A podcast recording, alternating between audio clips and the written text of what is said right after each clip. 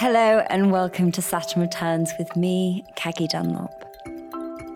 This is a podcast that aims to bring clarity during transitional times where there can be confusion and doubt.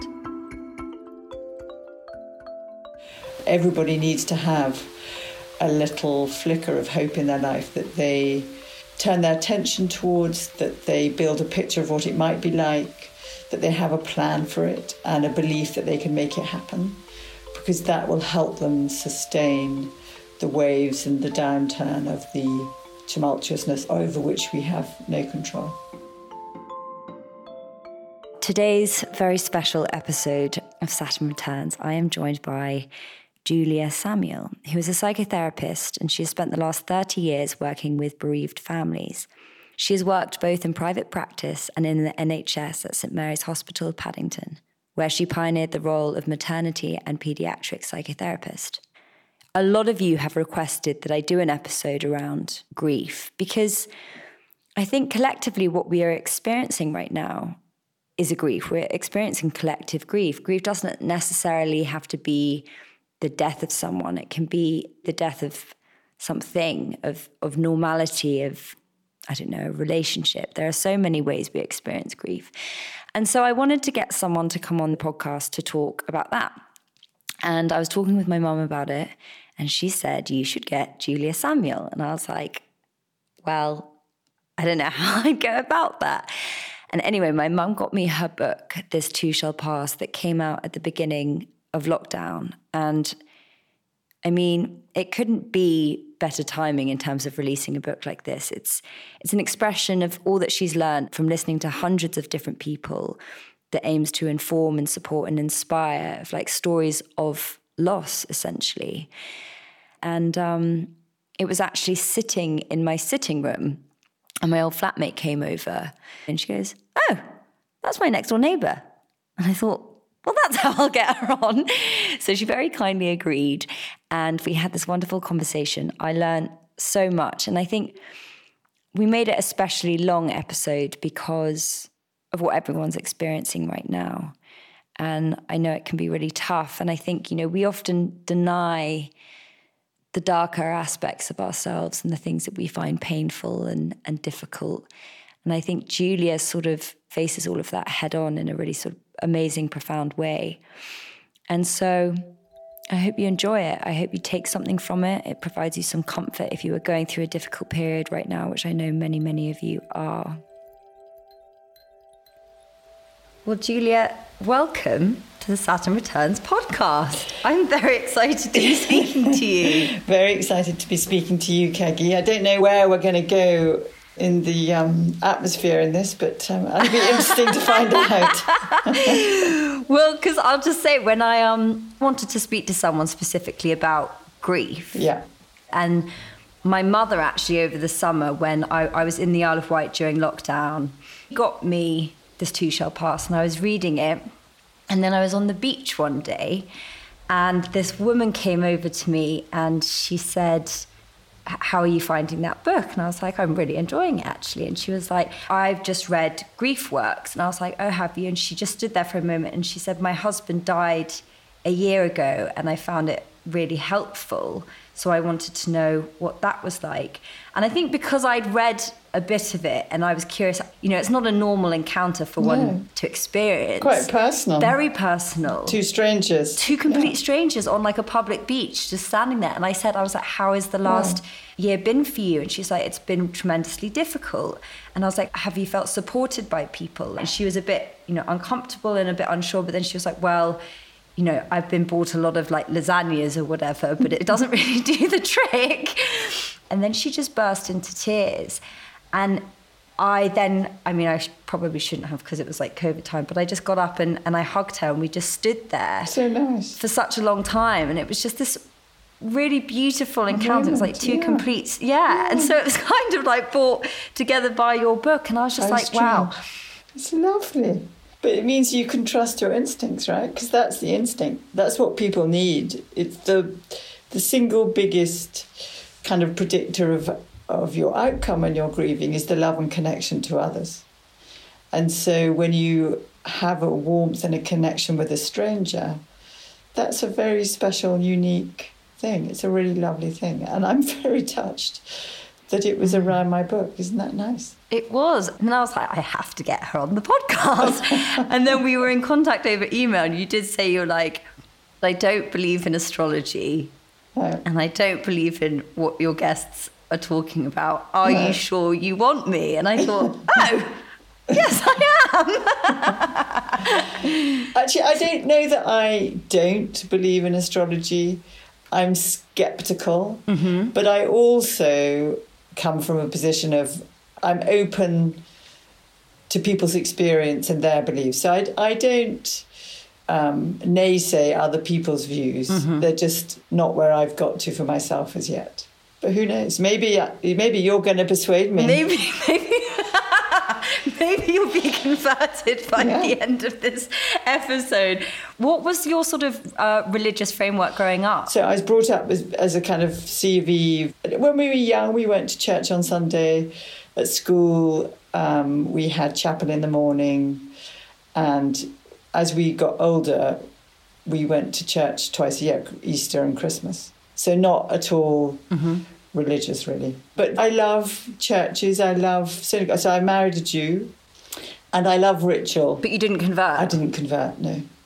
But I like going to church. I love the music. I love the community. I love the belonging. And similarly, I like going to synagogue. So I love the connection and ritual and the sort of community of people coming together under, in these mm. cases, the umbrella of religion. Um, and I think it's, as human beings, what we need. We need to belong and we need to find our tribe. And, you know, everyone is uh, much more secular. Very few people go to church. But I think there is much more interest for that reason in spirituality. Exactly. And I think there's something about the safety of institutions that gives us guidance and rules that people miss. You know, I think all the books that say the 10 rules of life are very popular because we don't have the 10 commandments anymore. Mm-hmm. Totally. And that's where I think sort of astrology in a strange way has has landed and has created quite like you know it's hitting the mainstream in a way because we we still have an appetite for that aspect of ourselves but religion doesn't serve in the same way that it used to or we're not serving religion in the same way that we used to like I was brought up actually in quite a Christian framework. You know, my mother used to take me to Alpha Course weekends and stuff like that. Did yeah, she? so like, I mean, she was really trying to get us HTB. Yes, exactly. Which, if you know of it, it is it's I do. it's quite full on um, in its own way. It's sort of like a I don't know. It's like guitar playing and very like modern Christianity, and.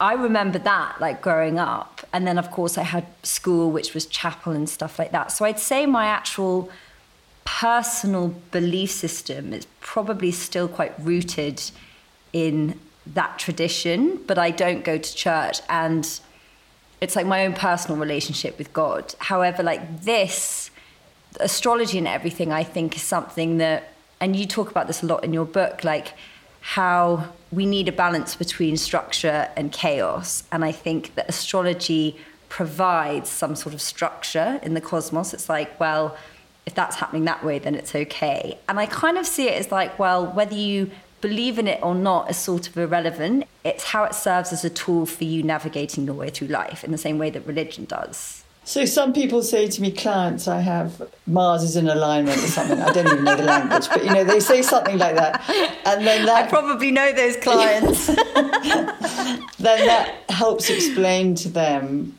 why they keep missing the train, why they feel scratchy, mm-hmm. or why they feel sexy, or so they often use astrology as an explanation for their energy, positive or negative. Do you see that as a bit of a cop out? No, I think that's what they believe. I, I'm not sitting there then going la la la. I'll wait till you finish, and then I'll come in with what's really true. I'm curious that that really helps them understand themselves, and so I go with it completely.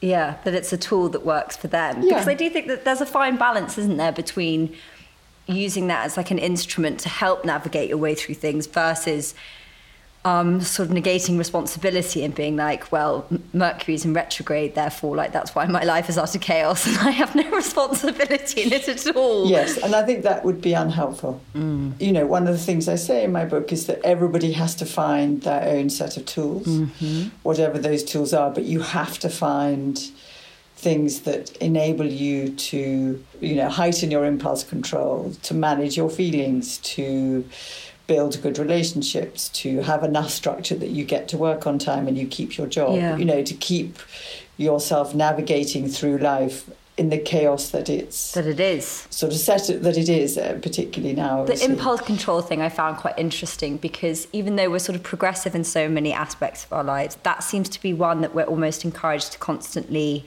numb. We seem enabled to sit in our own discomfort a lot of the time and I think one thing that I've observed is like people on obviously pre what's going on now, but when I'd be on the tube and stuff and I'd see and I'd just be watching people and you'd see an emotion come up for them, something that they didn't particularly like, and they'd just grab their phone.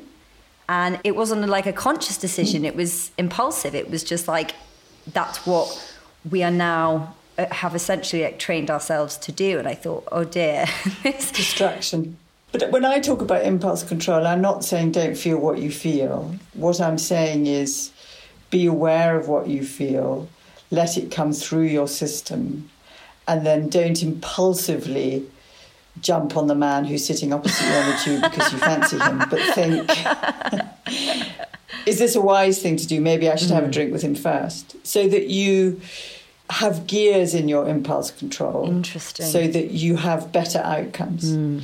So, you know, you may be looking at me now saying, oh, she's a pain in the ass. but that isn't going to get you the best podcast because if you tell me that, I'm probably going to go, well, you bitch, and I'll put the thing down. so you, you won't get a podcast. So you need to let yourself know that you find me really annoying, you don't agree with me, and that you have other thoughts too that you allow other people's points of view to be on the mm. podcast, that you are open to learning further things, and so that you stay enough in communication with me that you don't go on your first impulse. Which is what a lot of people do. Which they do. How, how does one create that space in between?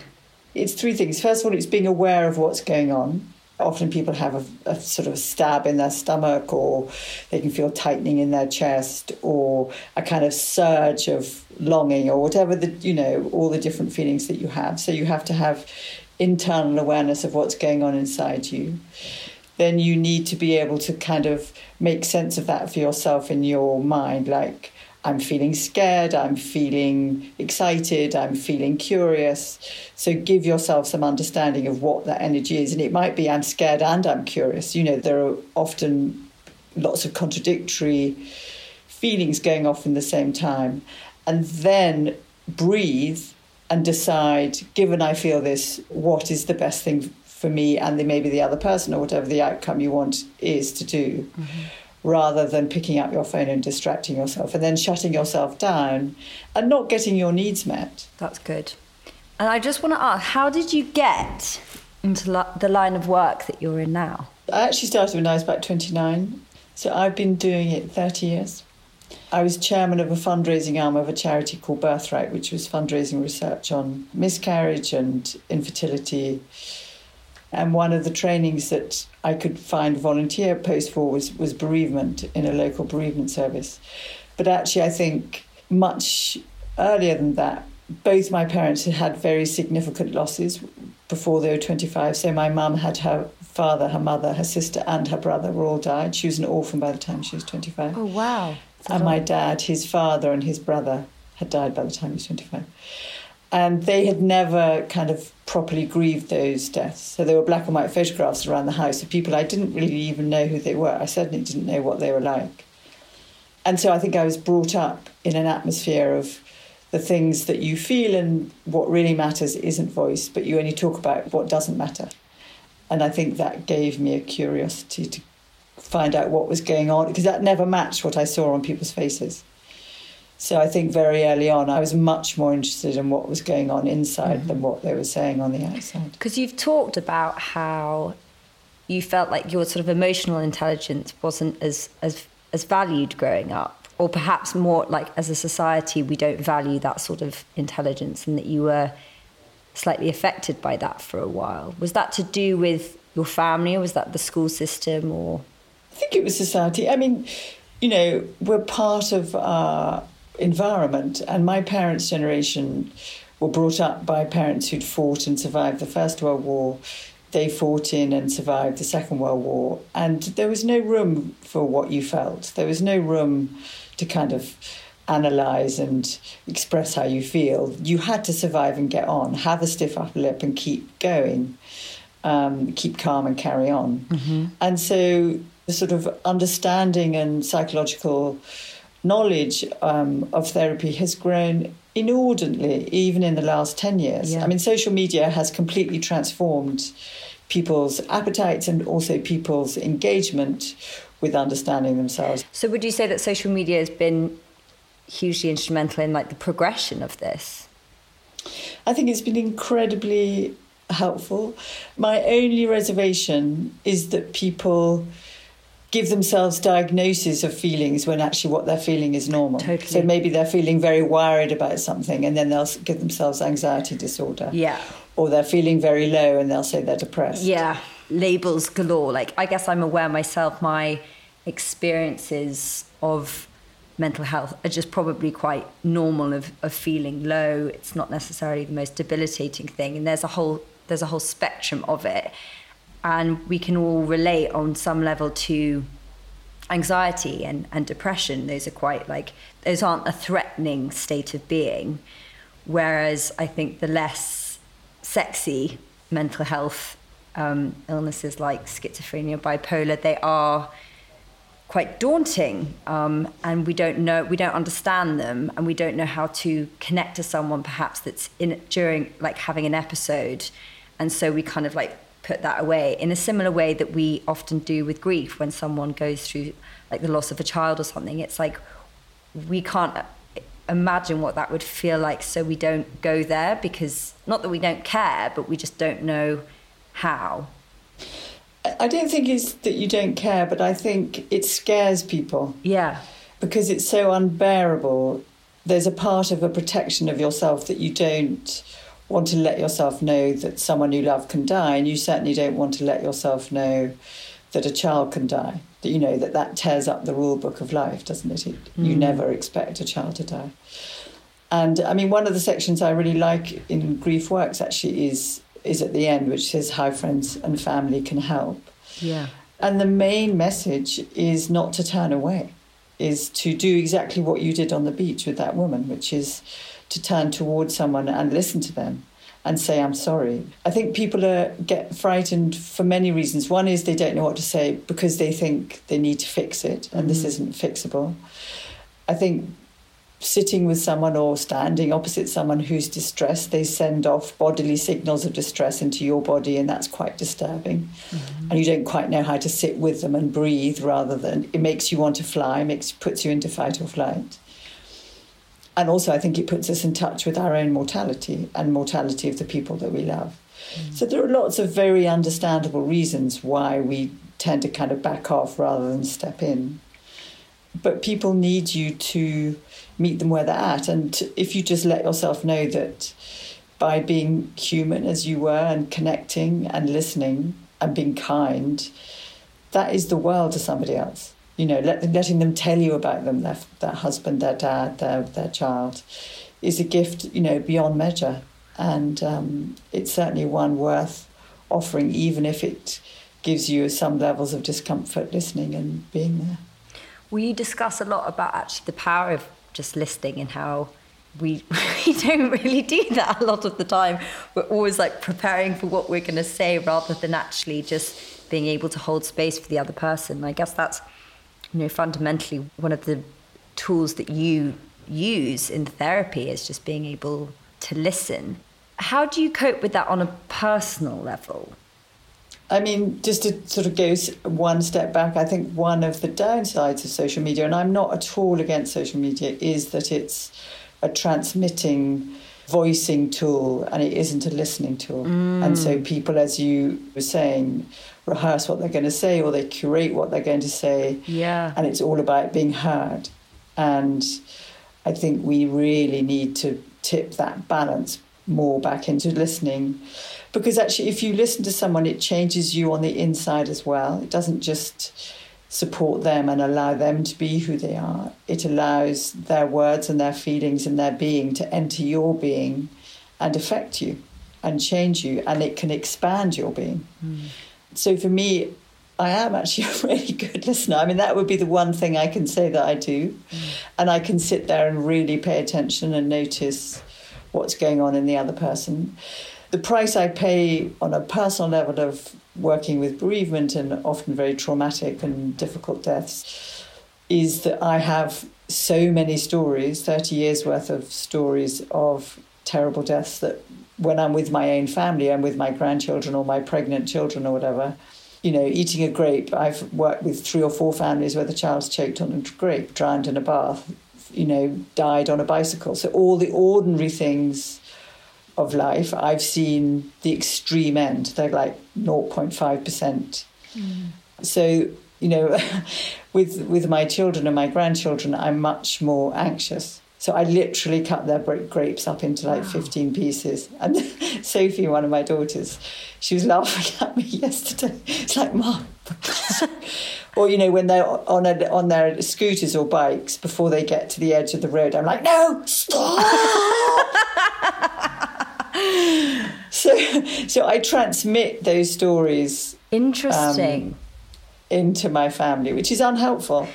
Maybe it'll keep them safe so they won't get run over or drown or choke, but also. But is that exhausting for you? It's not exhausting, no. It's annoying for my children. Mm. They're very sweet about it. They laugh at me, basically.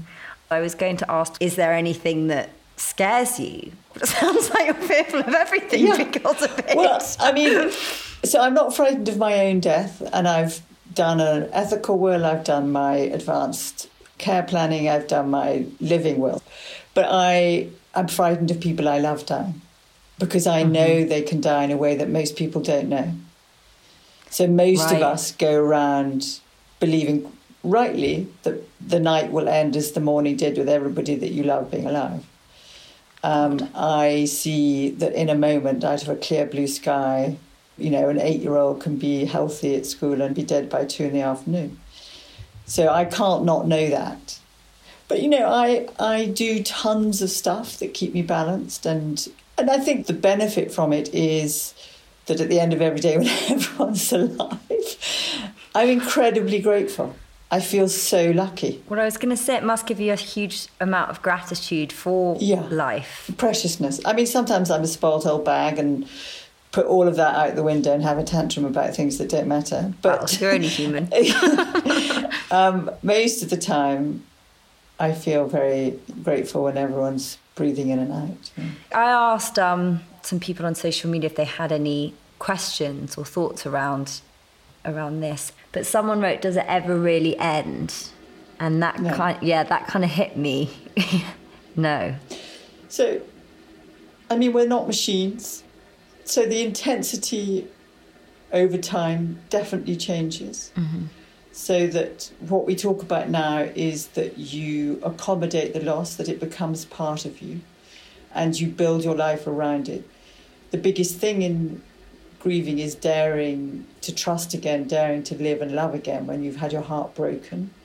It's really hard to dare that life isn't going to do this to me again, and to also give yourself permission because the pain keeps you close to the person that's died. So there's a wrestle about I need to show them that I love them, so I must suffer. You know, there's a, there's masses of dimensions to it, mm-hmm. but over time, with the right support to themselves and self compassion and and everything, people do learn to dare to live again and love again. And some people even have what's called post traumatic growth, that they feel like they've grown from the experience. Not that they, it ever diminishes the level of the loss or the pain, but it's changed their perspective of life. It's changed them to the extent that they actually feel bigger and stronger as a result.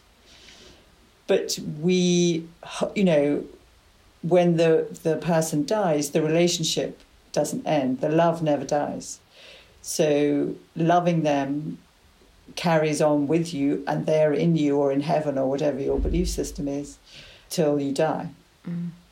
And so you can hear a song 30 years later that will feel like yesterday that the person died. If it was a song played at the funeral, say, or their favourite song. So it's there to be recalled, but it doesn't diminish your life. You grow with it through your life if you allow yourself to feel the pain and grief.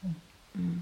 And a lot of people sent through the sort of um, irrational fear of people dying, even though there's nothing wrong. It's called like thanophobia or something, they said. Thanophobia, could be death phobia, yeah. Yeah. Because I mean, it sounds like you, in a, in a way, but probably more warranted, have a little bit of that. I think uh, phobia is your own death, fear of your own death. Right. I have seen a few people who are frightened of death and dying. You'd want to find out what the touchstone memory of that was. Mm-hmm. So I'd, I'd get them to think of the feeling in their body and then float back until the time they can remember feeling that feeling in their body, the fear in their body, and then try and ground it in an experience that they had, and then we'd work with that experience. You know, people talk about the body remembers, the body holds the score. Yeah. And that your response is hardwired, if it's a traumatic memory, to put you into fight or flight or freeze quicker than you have time to cognate, to think about what's likely or more realistic. Then we process that, and they prob- that probably clears it through their system actually. The the body keeps the score. Um, I find has been incredibly useful to me, and I think that we do we store everything in our body, and, and things get trapped. I, I believe that that's how you know it can manifest into illness and disease and all these sorts of things, and we don't acknowledge that very much. Well, we know that it affects our immune system that when you have a lot of cortisol in your body, which is the fight or flight or freeze mm-hmm. hormone, and that your system stays on alert and doesn't wind down. You don't have so much oxytocin, which is the reverse. It kind of helps wind down and connect you. That when you're on alert all the time, you are less able to receive the connection to other people. So you're less relational. Interesting. So that feeds a loop, but also it lowers your immune system. Mm. And so from that, you get quite a lot of illnesses. Mm. Um, Bessel van der Kolk and Antonio Damasio are the two neuroscientists that talk about the body holds the score.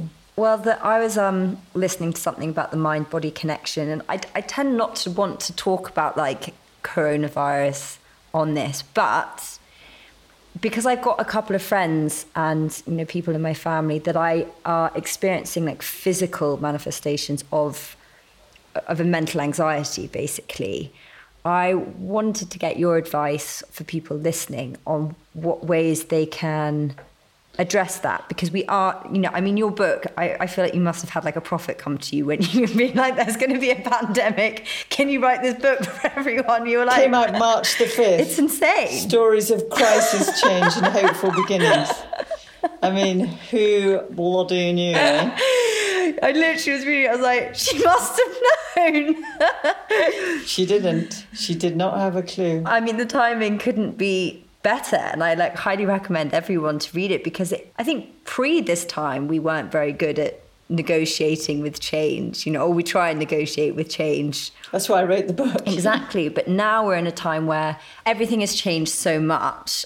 Our future feels so unpredictable and it's that you, you say about the paradox of like once we accept the sort of unacceptable, we can then change. That's it. Very well said.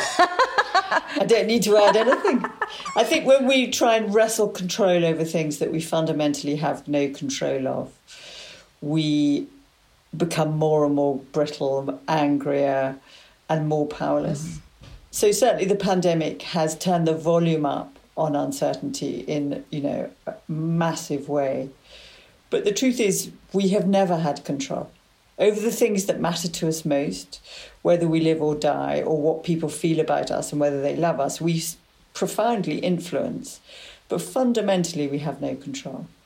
And all of life transitions like aging and you know the minute you have a child you have to begin to let that child go from being out in your womb to weaning to toddling away from you to going to school to eventually leaving home and setting up their own home. So loss is always the other side of love and life.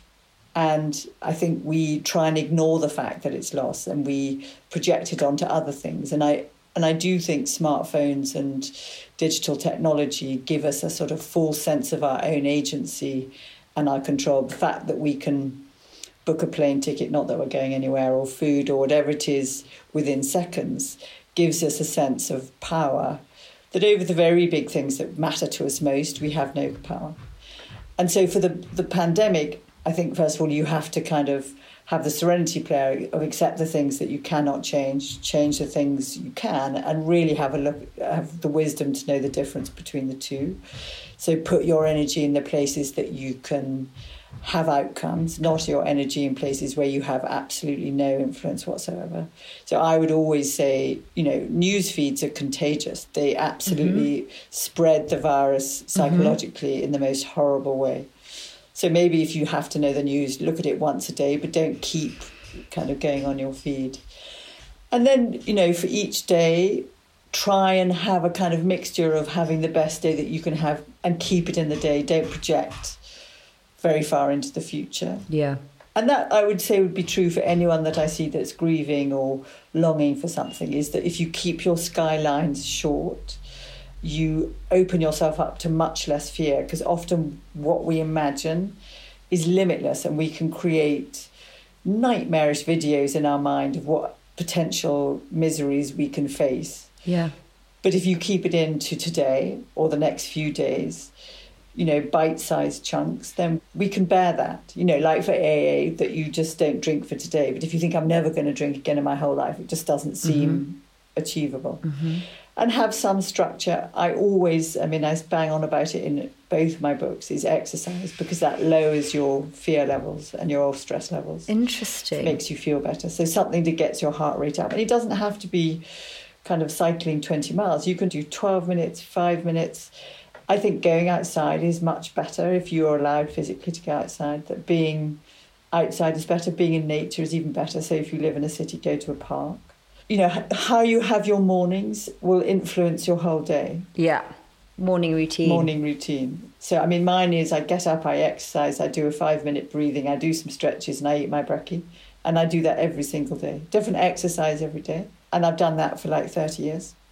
I'm such a big believer in that. Yeah. It really does. And I think people do have a tendency to sort of check their phone and go on Instagram and we, we, we bombard ourselves with so much useless information that by the time it's like 7.30, we hate our lives. Yeah. I'm like, You're looking I at Kim Kardashian miserable. in her massive palace, having her gilded life. Or I, I doubt she does. Nobody ever does, really. But, you know, you can make yourself misery by comparing. Yeah, Comparison's the death of happiness. My phone doesn't turn on. It goes off at 8.30 at night and comes on at 8 in the morning. That's good. That's very good. I've just started deleting certain apps off my phone uh, until someone tells me that I need to do something on it. Oh, cool. If it's not there as an option, I just replaced it with the chess app because I was like, if, if, I like have that need, you know, I'm like, well, you can play chess instead. Yeah. I think that that's a healthier alternative because we have to, you know, regulate ourselves. And like everything you've just said about, we need to create that infrastructure if it isn't there externally so much, and just making like your day manageable and goals that are achievable that give you a sense of accomplishment rather than thinking too far into into an unpredictable future which was always unpredictable like you say. It just feels far more doom and gloom because of the news and because of the pandemic. Exactly. I do think i mean for those that are lucky enough to still have their job and i hope as many people as possible keep their job i think working from home is so shit. Mm you know, trying to maintain boundaries between work and home. Mm. For those that with families and when they were homeschooling, we need transitions. I mean, a lot of this too shall pass is about recognizing transitions, allowing transitions, going from one place to another, allowing space between places. You know, what the Gestalt term, the fertile void. Yeah, I love you know, that. not switching yourself like a machine and we need it in our day and we need it in our attitudes and we need it in our behaviors mm-hmm. so that we have a break from being one version of ourselves to step into another version of ourselves. And I think one of the reasons people feel so depleted not only is because they're on Zoom all day, but because the boundaries between work and home, their work self, their relationships, their work have been completely dismantled, um, blown apart. Yeah, because you you're a twin, aren't you? Yes. So you you speak a lot about finding you know you're most comfortable around other people, and you connect that perhaps to the fact that you've actually never not been even in the womb. You were in utero. Mm-hmm. Yeah. Which I found really interesting because I'm someone that's actually I, I like my solitude a lot. Do you? Yeah, yeah, that's where I, you know, get filled up is by being alone. I need a lot of alone time, but I can feel myself during this time slipping into an old pattern of like isolation, basically. And like you say, we need the contrast. We can't just like stay in solitude. And then I'm like, well, that's the kind of person I am. So that will be fine forever. It's like I have to know that I've Adapt. also got yeah, I've also got to like do things that are good for my mental health and that for me means going out and spending time with people and having human connection and everything like that. I imagine you're an introvert and so you need alone time to recover rather than extrovert or a version of that on the spectrum. Yeah. But for Saturn Return, tell me what got you into it and what roots you to it and why it still influences you and inspires you and when I was um in my early 20s, I was pretty reckless and ungrounded and imbalanced. And I was just yo yoing from one extreme to the other. I was, you know, I used to drink a huge amount. I never knew when to like end a party. I found it very hard to just focus on things. And I had really no fixed sense of self. And then I guess it started a bit at 27. And I went through this period where I was like, I know that that's not who I am anymore or who I want to be. But there was a sort of social exile that I felt. Perhaps I inflicted upon myself, but that I experienced during those years. And you say that thing, of fertile void. Void. That kind of resonated for me as like a, a couple of years of, of that because it gave me the space to really be like, okay, who am I at my core, but also who do I want to be going forward? Mm, and neither of those things were like the way I was behaving before. And that is known as your Saturn return. And I can't remember who first told me about it, but I was living in LA, so probably someone from LA. And I just remember thinking, ah, that's interesting because this has felt very isolating and personal and like i'm the only like everyone else has it all figured out everyone was sent the handbook of life everyone's sorted yeah, yeah. and I, mine got lost in the mail but then I realised that actually, probably a lot of people might feel that way if I do. So, Most people. Yeah, exactly. Mm. And also with social media and everything, it's this thing of presenting like the perfect version of yourself that we all fall into believing and then comparing ourselves to and thinking, well, we've just got it wrong. But there's this massive disconnect. And so I just became quite passionate about this idea that, you know, there's also humor in sharing these experiences, which I think is such a, a key ingredient like a happy life is to be able to look at things with humor and to mm. and to laugh at ourselves and laugh at each other mm, even definitely. in like life's most difficult moments sometimes exactly yeah. exactly but i guess i had to establish enough of a sense of self to do it and i had to go through certain experiences that were painful for me, but they were all necessary things. And I think a really key component was as they happened, the shift between coming from a place of thinking I was a victim of life to moving out of that headspace. And even and I was like being the agent in your life. Exactly. Mm-hmm. So yeah, does that answer your question? Yeah, it does. A little bit. That you came to it through your own experience, that you needed to change, but you needed to find your own map inside yourself. And this was a map that aligned with who you find yourself to be. And it ignited imagination and purpose and a way of thinking that gave you an understanding of yourself and an energy about living that you didn't have before. Exactly. Because, like I said, a lot of people sent in um, messages about, you know, gr- grieving your former self. And mm. it's a, I can definitely relate to that and I'd be curious to get your thoughts on it because you do touch on that in the book.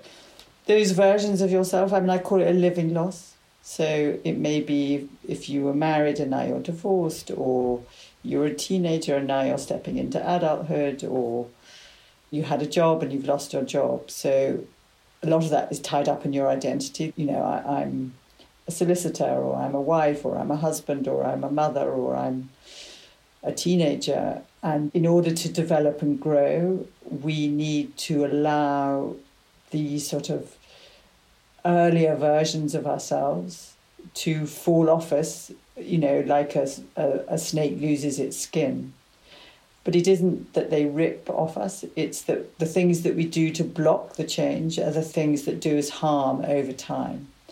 So it's like you allowing the organic and natural process of change to evolve and adapt us and change us given our new circumstances. And I don't think you ever lose sight of who you were before. I think you carry those earlier versions of yourself inside you and you can access them and they can give you information or wisdom or kind of thought. So you don't cut and move on.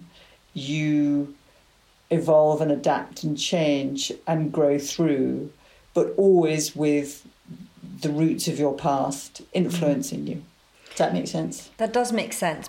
And you talked about it with Elizabeth there a little bit this strange thing when we grieve a future not yet realized, whether that's because we've fallen pregnant and then suffered a miscarriage, or whether a relationship has ended unpredictably and we don't know how to feel about you grieve it. Grieve the dream and the hope. Yeah. Yeah.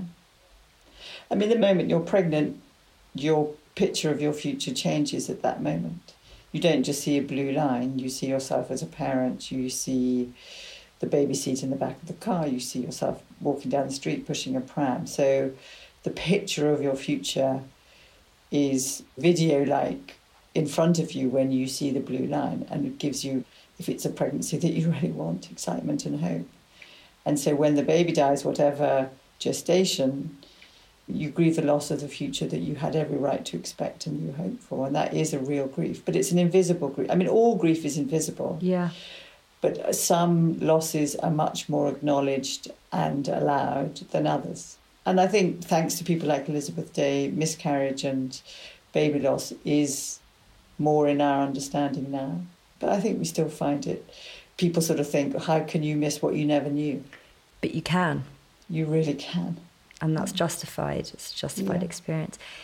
I wanted to ask you a bit about, like, if you don't want to talk about it, it's fine. But when Princess Diana died because she was a very close friend of yours, and you said about how there was a feeling that you felt when everyone was grieving it, that you felt um, annoyed a bit about that because they didn't know her, and like grief, it is such a a personal thing that we do sometimes take. Um, it's like ours. Do you know what I mean? And I had an experience when I was younger when a friend died when I was 15, a very close friend, and I just remember like not wanting to share my grief with people. It was almost like I was territorial over it. I was like, I, this is mine, and you don't understand what this feels like.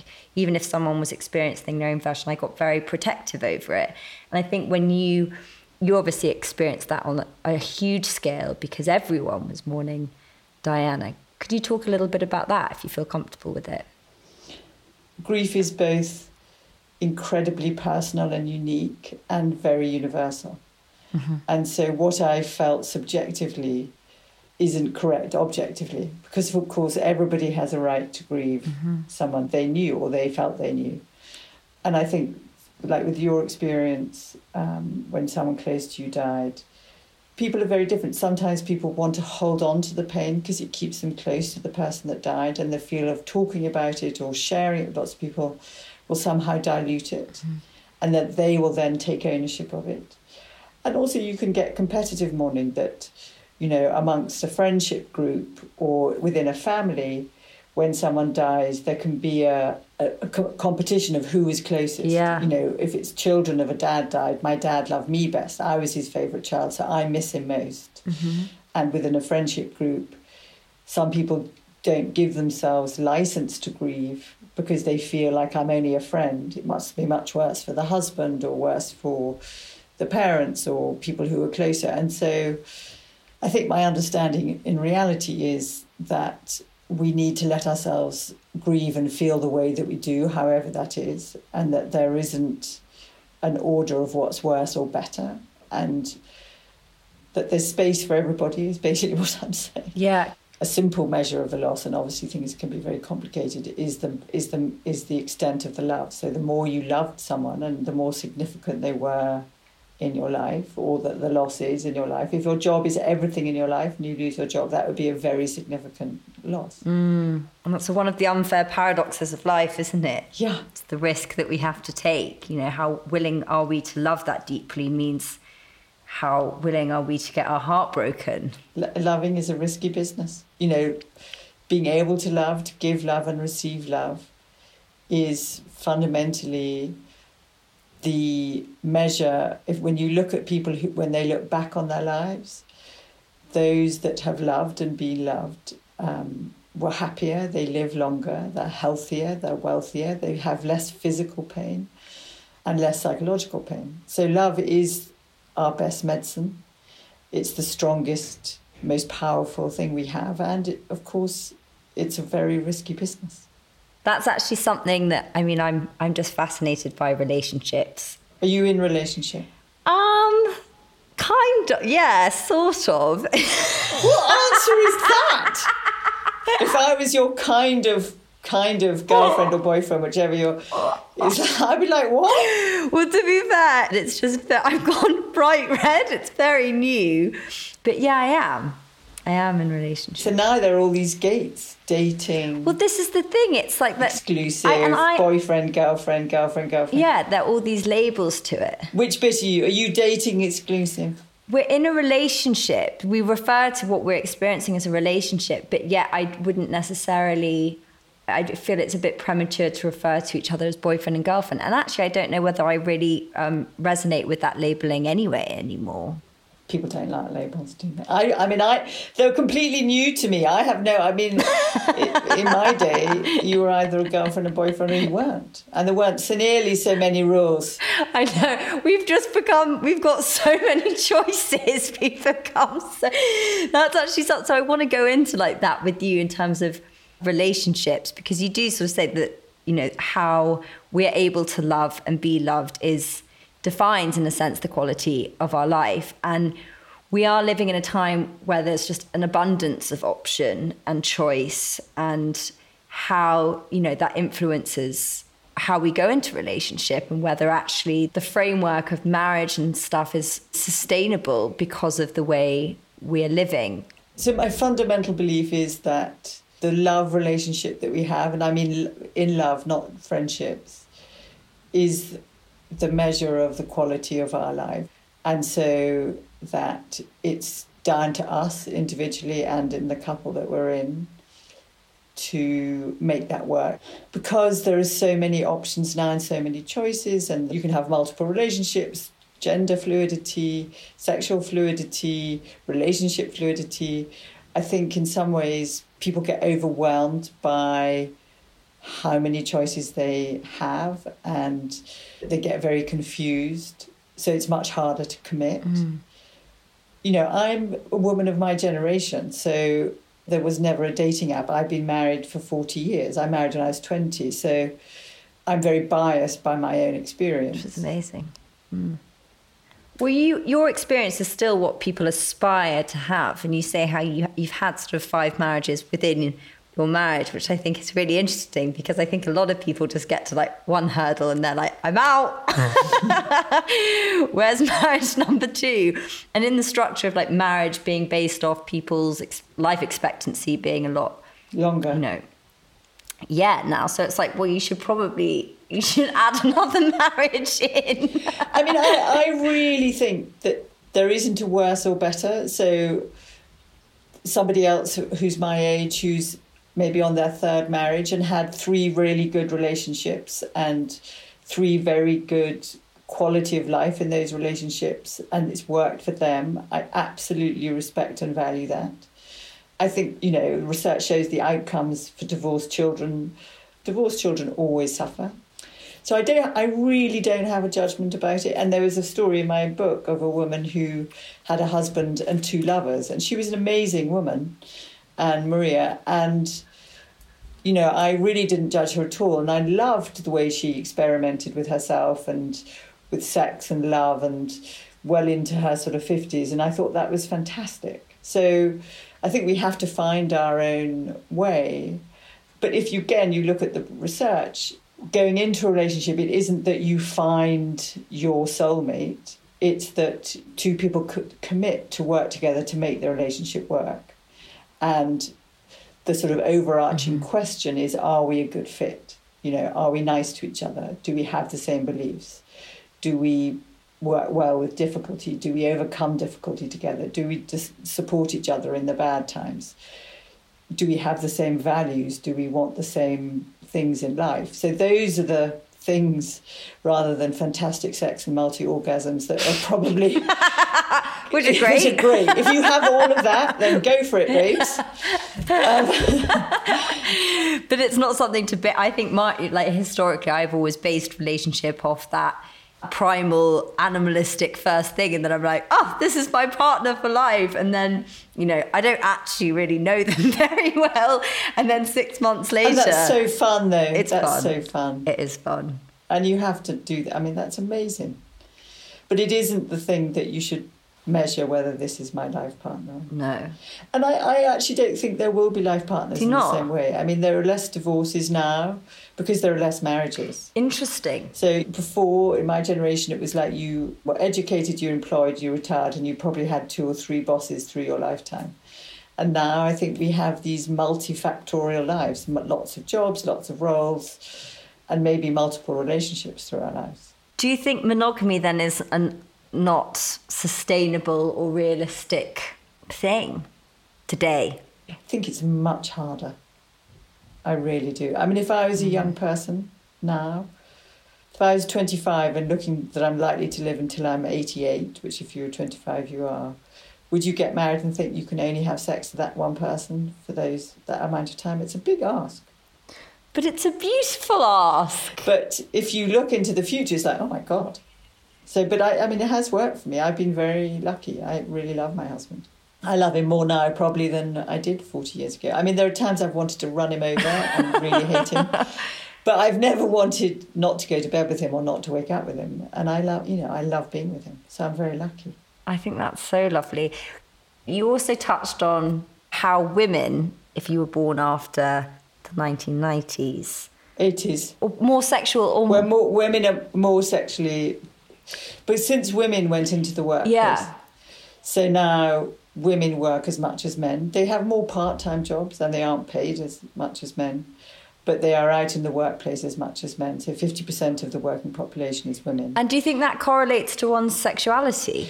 It's correlated to their infidelity. This is so fascinating. So, since women have left the home, mm. they've been much more unfaithful because they've had much more opportunity much more freedom and more money. Yeah, would you say that? Because obviously the people think that men cheat and women don't and that's based off a biological thing that that's just the way we are. But would you say it's actually more a societal thing of the structure of actually well it's culture. culture that women didn't have the option because they their security was an you know extension of the man's working life? And now women have freedom. There's no question women's libido is as strong as men's and they have as much erotic energy and seeking excitement as men do. There's absolutely no question about that. Mm. Is there anything else you'd like to share in terms of for people navigating the seas of change right now, especially? I was talking to um, Esther Perel last week. Who and, is um, amazing. Um, who is amazing. She is amazing. I was very lucky to be talking to her. And I was talking about hope, that, you know, we need hope is the alchemy that turns a life around, but that people want certainty over hope. And then I said, where certainty ends, hope begins. And she kind of stopped me in that moment. And I think that is right, that people want certainty right now. And that is a false wish. We can't have certainty.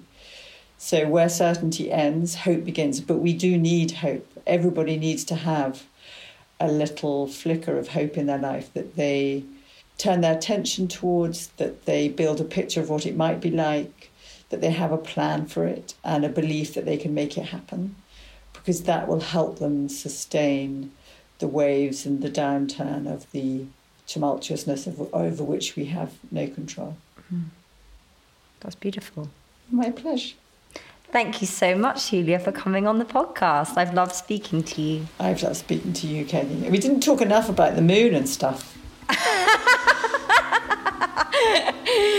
I since we were going to go there, then I was like, hmm, that's not. I mean, we can if you'd like. That's fine. We've done that. But it was it was really fun. Lovely meeting you. You can find Julia Samuel at Julia Samuel MBE and me at Caggie's World. Saturn Returns is a Feast Collective production. The producer is Deborah Dudgeon and the executive producer is Kate Taylor. Until next time, thank you very much for listening. And remember, you are not alone. Goodbye.